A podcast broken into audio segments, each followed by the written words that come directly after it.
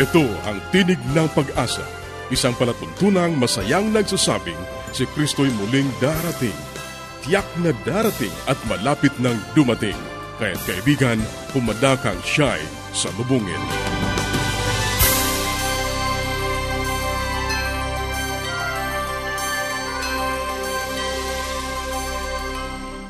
Ang Tinig ng Pag-asa ay inihahatid sa inyo ng Adventist World Radio.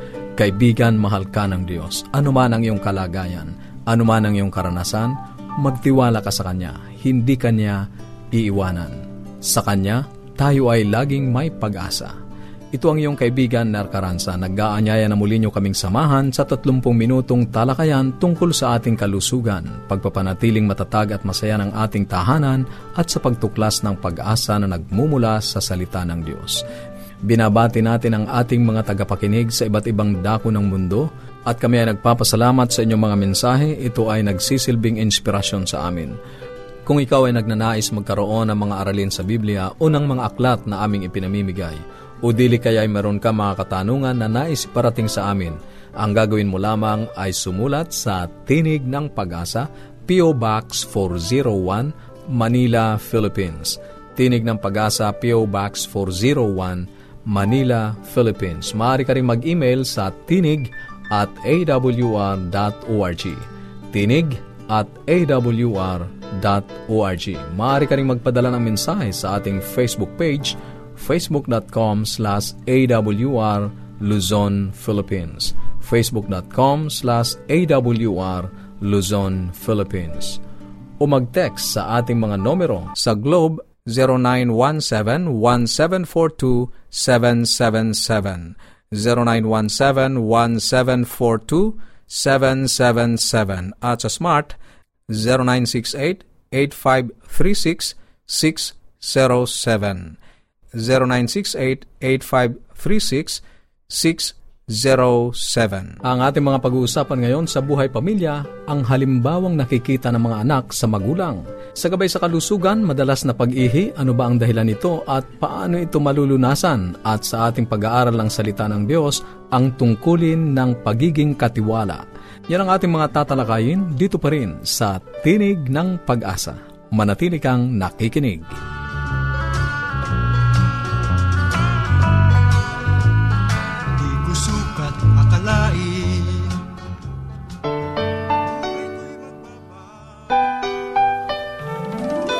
Tayong mga Pinoy, mataas ang pagpapahalaga sa pamilya. Walang hindi gagawin. Lahat kakayanin. Kahit buhay, itataya natin. Kahit anong hirap, kahit anong bigat.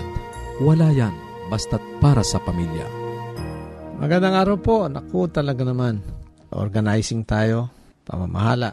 Nais kong bagitin sa inyo muna itong talata na aking nakita sa Biblia sa araw na ito. Sabi po rito ay, Proverbs 26.6. O alam niyo siguro marahil to, yung mga palabasa sa inyo ng Biblia sa mga tahanan, nag-worship, simba sa araw ng pahingilin. Sabi po rito, train up a child in the way he should go. And when he is old, he will not depart from it. Aking iniisip po ito nung araw, nung ako'y malit pa. Yung aking tatay ay napakasipag. Ako po ay junior, kaya siya yung aking senior. Kaya ako po ay Brother June, tira niyo, Mateo Banaag Jr. Ayan, nakagawi ang tawaging Junior. Nung siya ay uh, meron pang shop, alam niyo po siya isang mananahi. Eh, magaling po siya gumawa ng kanyang trade na ito. Alam mo, hindi po siya nakapag-aral ng mataas na pag-aaral. Nagpapaturo lang siya. Pero ako'y gulat na gulat na ko yung maliit sapagkat lahat po ng klase ng damit kaya niya, yung sa pari po, yung sa pulis, yung sa mga hagad na parang may palikpik sa baba, sa mga militar, Amerikana. Ako'y hangang-hanga sa isang taong hindi nakapag-aral pero yung kanyang skill ay grabe. At marami siyang kaibigan, mga mayor ng bayan na kanyang pinagtahian. At siya ay magaling. Merong quality yung kanyang trabaho. At pag ako'y iniutusan noon, gusto niya yung aking ginagawa na pagsunod, eh talagang maganda. Kasi kung hindi, kinakantsawan niya ako lagi.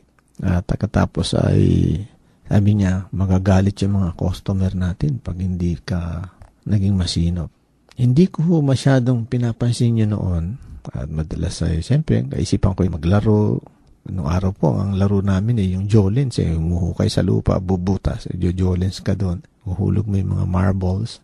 Masaya na ako doon. No? Tapos yung nataglang mga text, mga espadahan na yan, mga tumbang preso, ayan. Eh, siguro alam niya na kung ano edad ko ngayon. Bibiro lang po ako. Eh, ang napansin ko sa kanya, yung pong kanyang masinop siya sa trabaho, ayaw niya na yung kanyang mga customer, naghihintay ng matagal, ginagawa niya lahat para masatisfy sila. At yung kanyang trabaho na may kwalidad ay aking minana.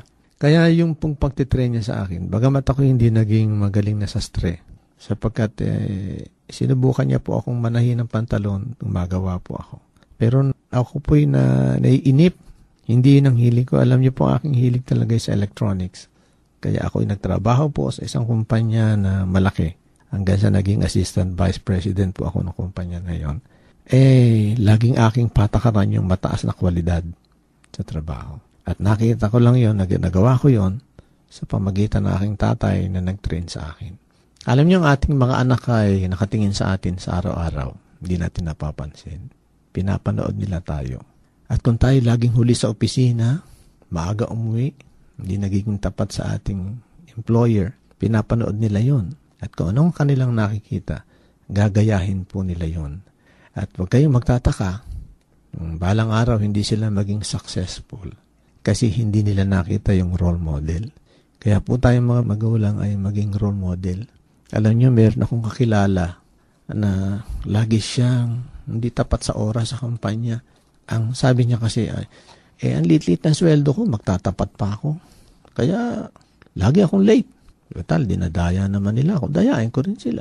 Minsan, nag-uwi po siya ng mga typewriting paper, mga passenger, ballpen, mga stapler. Sabi niya, eh, kulang ang sweldo ko.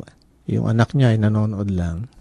Isang araw, umuwi po yung anak niya may dalang cellphone. Nagulat siya. Hindi niya naman binibili ng cellphone. Sabi niya sa anak niya, anak, saan galing yung cellphone na yan? Eh, dad, eh, kulang yung binibigay mong allowance sa akin eh. Kaya eto, kinuha ko sa klase ko para meron akong cellphone tapos bibenta ko. Nagulat yung ama. Sabi niya, ba't ka ganyan? Eh, sabi ng anak niya, hindi ba daddy, tinuruan mo kami na pag kulang yung allowance na binibigay sweldo ng kumpanya, eh, pwede mong dayain. Eh, ginaya lang kita. So, siya nagulat. At napaupo siya, sabi niya, mali pala ako. So, inaasahan natin na ating mga anak ay maging mabuti. Ngunit kung hindi naman tayo nagtatapat, una-una sa Panginoon nating pinaglilingkuran sa ating kumpanya, maliit ang sweldo, ay maging tapat tayo sapagkat itong ating mga anak na tinuturuan natin, nanonood lang sa atin araw-araw. Sabi dito, Proverbs 26.6, huh? Train up a child in the way he should go, and when he is old, he will not depart from it. Salamat po. Si Brother June Banag po ito. Maraming salamat po.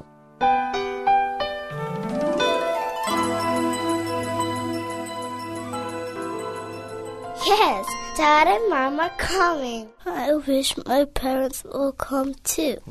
The best way to spend time? It's with family.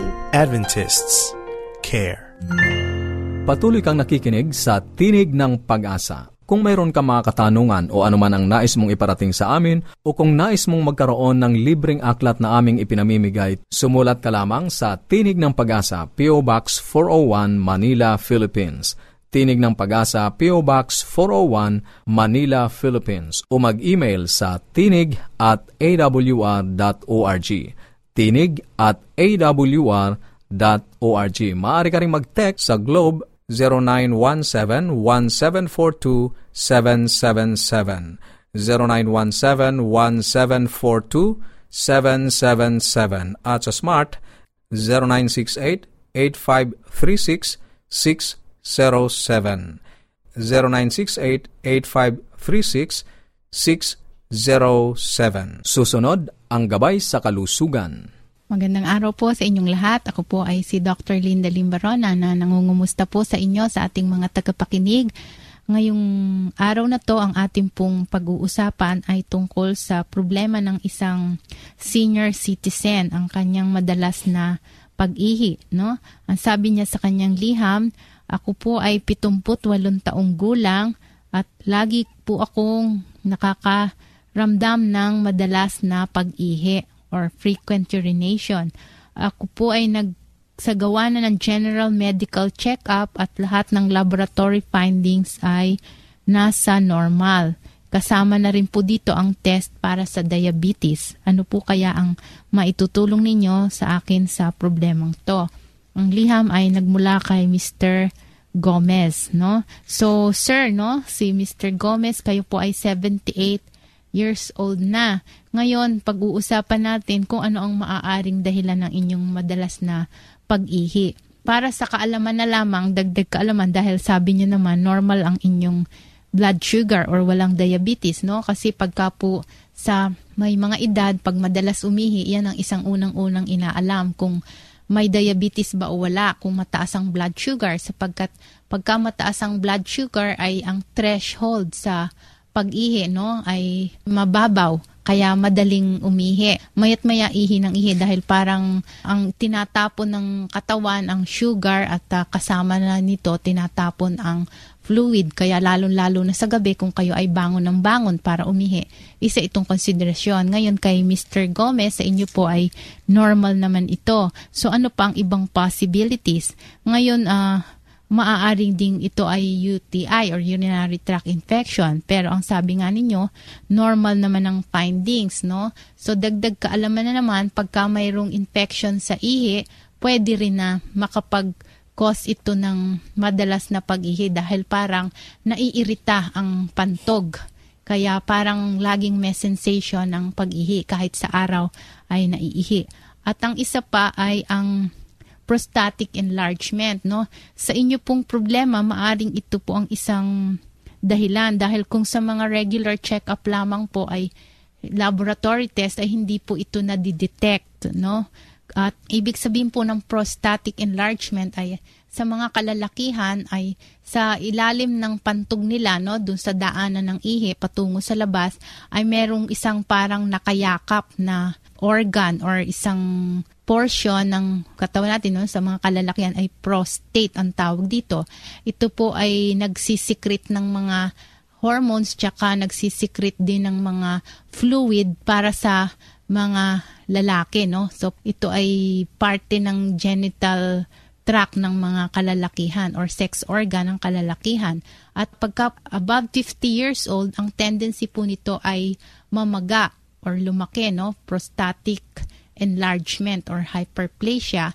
At pag ito ay lumalaki syempre ito po ay nakayakap sa urethra or yung daanan ng ihi. Kaya parang ang nangyayari ay putol-putol ang ihi or mayat maya umiihi dahil hindi kompletong nakakalabas ang ihi at naiipon to sa pantog. So, kadalasan yung initial dysuria, yung sa pag-umpisa, medyo mahirap ilabas, medyo may konting iiri pa, tapos ay maliit ang caliber ng pag-ihi. No? Ngayon, paano malalaman kung lumalaki ang inyong prostate? Ang gumagawa to ay mga doktor, ire-rectal examination po kayo, no? kakapain sa puwitan, ay sa daliri ng doktor ay ito ay kakapain kung lumalaki. So, ang isa pang possibility naman kung negative pa rin yan ay ang incontinence, no? Yung medyo mahina na yung muscle ng inyong bladder or ng pantog kaya parang hindi na ninyo nakokontrol ang inyong pag-ihi. So, madaling umihi, no? So, yan po ang mga possibilities natin. Maitetest po yan kung ipakita po ninyo sa doktor or sabihin po ninyo sa doktor kung ano ang naramdaman nyo at kukumpletohin pa rin ang inyong test, Mr. Gomez. So, sana po ay may napulot po kayo, may naintindihan kayo dito sa ating mga tinalakay ngayong hapon. Ako po ay magpapaalam na munang pansamantala. Nagpapasalamat sa inyong pakikinig at hanggang sa susunod nating pagsasama-sama. Paging Dr. Rodriguez, you're needed at room 321. Dr. Rodriguez, Mrs. Martinez, room 321, please. kailangan na po nating i-dialysis ang asawa ninyo. New outlook and a healthy lifestyle makes a big difference. Adventists care. Ang inyong napakinggan ay ang bahaging gabay sa kalusugan at bago tayo dumako sa pag-aaral ng Biblia, muli ka naming inaanyayahan kaibigan na makipag-ugnayan sa amin. Anuman ang nais mong iparating, maaari kang mag-email sa tinig at awr.org. Tinig at awr.org o kaya ay mag-text sa Globe 0917-1742-777 0917-1742-777 at sa Smart. 0968-8536-607 0968-8536-607 o kaya ay magpadala ka ng mensahe sa ating Facebook page facebook.com slash awr Luzon, Philippines. Facebook.com slash awr Luzon, Philippines Dadako na tayo sa pag-aaral ng Biblia. Kumusta ka kaibigan? Napakabuti ng ating Panginoon sa atin. Nanapat sa araw-araw kanyang pinaparanas sa atin ang kanyang pag-ibig, ang kanyang maraming pagkapala. Muli, narito ang iyong kaibigan sa Himpapawid, Pastor Romeo Mangiliman. Magpapatuloy tayo sa ating pag-aaral sa pagiging katiwala. Dadako tayo sa ating paksa ngayon Ayon sa English ay ganito, Your role is to be the trustee, manager, and steward of 100% of what God entrusts to you during your lifetime. Ang iyong tungkulin ay maging katiwala, manager, ng 100% ng mga bagay na pinagkatiwala sa iyo sa iyong buhay. Ating nabanggit na Diyos ang siyang lumikha ng lahat ng bagay ang Diyos din ang siyang nagbibigay ng ating maraming pagkapala. Kaibigan, ang ating tungkulin ay katiwala ng Diyos sa lahat ng mga bagay na pinagkatiwala sa atin na bilang kanyang mga nilalang at bilang kanyang mga lingkod. Ang wika sa atin sa Colossus 3, 17, 23 at 24, ganitong ating masabi, sa sulat ni Apostol Pablo, At anumang inyong ginagawa sa salita o sa gawa, gawin ninyong lahat sa pangalan ng Panginoon Jesus, na nagpapasalamat kayo sa Diyos sa pamamagitan niya. Kaibigan, anuman ang ating ginagawa ang wika ni Apostol Pablo, ating gawin sa pangalan ng ating Panginoon sa kabila ng tayo ay merong freedom of choice. Tayo ay nilikha ng Diyos na bilang kanyang mga anak, bilang kanyang mga lingkod, na ating gawin ang lahat ng bagay sa pangalan ng ating Panginoon. Patuloy tayong wika sa atin. Anumang inyong ginagawa ay inyong gawin ng buong puso, na gaya ng sa Panginoon at hindi sa mga tao yamang inyong nalalaman na sa Panginoon ay tatanggapin ninyo ang ganting mana, sapagkat naglilingkod kayo sa Panginoong Heso Kristo. Ang ating pinaglilingkuran ay hindi tao, hindi basta-basta. Ang Pangulo sa lahat ng Pangulo, ang Diyos sa mga Diyos, ang Panginoon sa lahat ng mga Panginoon. Kaya nga, ang ating pinaglilingkuran na bilang kanyang mga lingkod ay ang ating hari ng mga hari. Kaibigan, sa ating paglilingkod, gawin natin ang pinakabuti. Gawin natin ang pinakamataas na uring paglilingkod sapagkat ang Diyos mismo ang lumikha ng lahat ng bagay ang siyang ating pinaglilingkuran. At bilang katiwala ng ating Panginoon, ano kaya ang dapat makita sa atin? Alam niyo kung minsan may mga tao nagtatrabaho. Sila ay nagtatrabaho na kala mo ay napakatapat kapag ka nakikita mo sila. Pero ang ating pinaglilingkuran, ano bang klasing paglilingkod ang ating dapat gawin? Ang wika sa atin sa 1 Korinto 4.2, nais kong basahin ang binabanggit ni Apostol Pablo. Bukod dito'y kinakailangan sa mga katiwala na ang bawat isa ay maging tapat. Ang salitang tapat, kahit na baligtarin mo, ang labas pa rin ay tapat. Ang isang taong tapat sa Diyos, kahit na anong mangyari, siya ay tapat pa rin sa ating Diyos. Pinagkatiwala sa atin ng Diyos ang mga temporal o yung mga bagay na pansamantala sa sanlibutan na ito. Ang ginawa niya, na bilang siya ang Diyos at ating manlalang, kanyang pinagkatiwala ang lahat ng mga bagay nito upang tayo ay sanayin sa mga bagay na hindi temporal o hindi bagay na sabihin nating para lang sa mundong ito, kundi ang mga bagay na kanyang nais na ating makamtan yung mayroong eternal values o yung walang hanggang halaga. Inyong isipin, kaibigan Isipin mo ang mga bagay na pinagkatiwala ng ating Panginoon sa iyo. Nanupat, nais ng Diyos na ating gawin ang mga bagay na ito upang mabago ang ating karakter, ang ugali. Kaibigan, ang lahat ng bagay sa mundong ito ay hindi natin dadalhin sa langit. Kung ikaw ay naging mayaman sa lupang ito, ikaw ay ginawang katiwala ng Diyos ng maraming kayamanan at nais ng Panginoon na ating gawin ang mga kayamanan nito na sa pagsulong sa kanyang banlagawain. Subalit sa kanyang pagkakatiwala sa atin, nais ng ating Panginoon ang mga bagay na ito, hindi lamang magbabago ang ating karakter, kundi pa naman tayo ay maging karapat dapat sa harap ng ating Panginoon. Merong mag-ama ang nagpunta sa isang bukid. At nagkataon ng bukid na ito ay kanlang sinasaka. Pagkatapos ng maghapon sa kalang pagkatrabaho sa bukid, nung sila'y pauwi na, ang sabi ng ama sa kanyang anak, Anak, napakasarap na pagka tayo ay nagpapahinga sa ating bahay, ay meron tayong kinakaing mais. Ang sagot at tanong ng anak sa kanyang ama, Tatay, ay saan po tayo kukuha ng mais? wala po tayong mais na tinanim.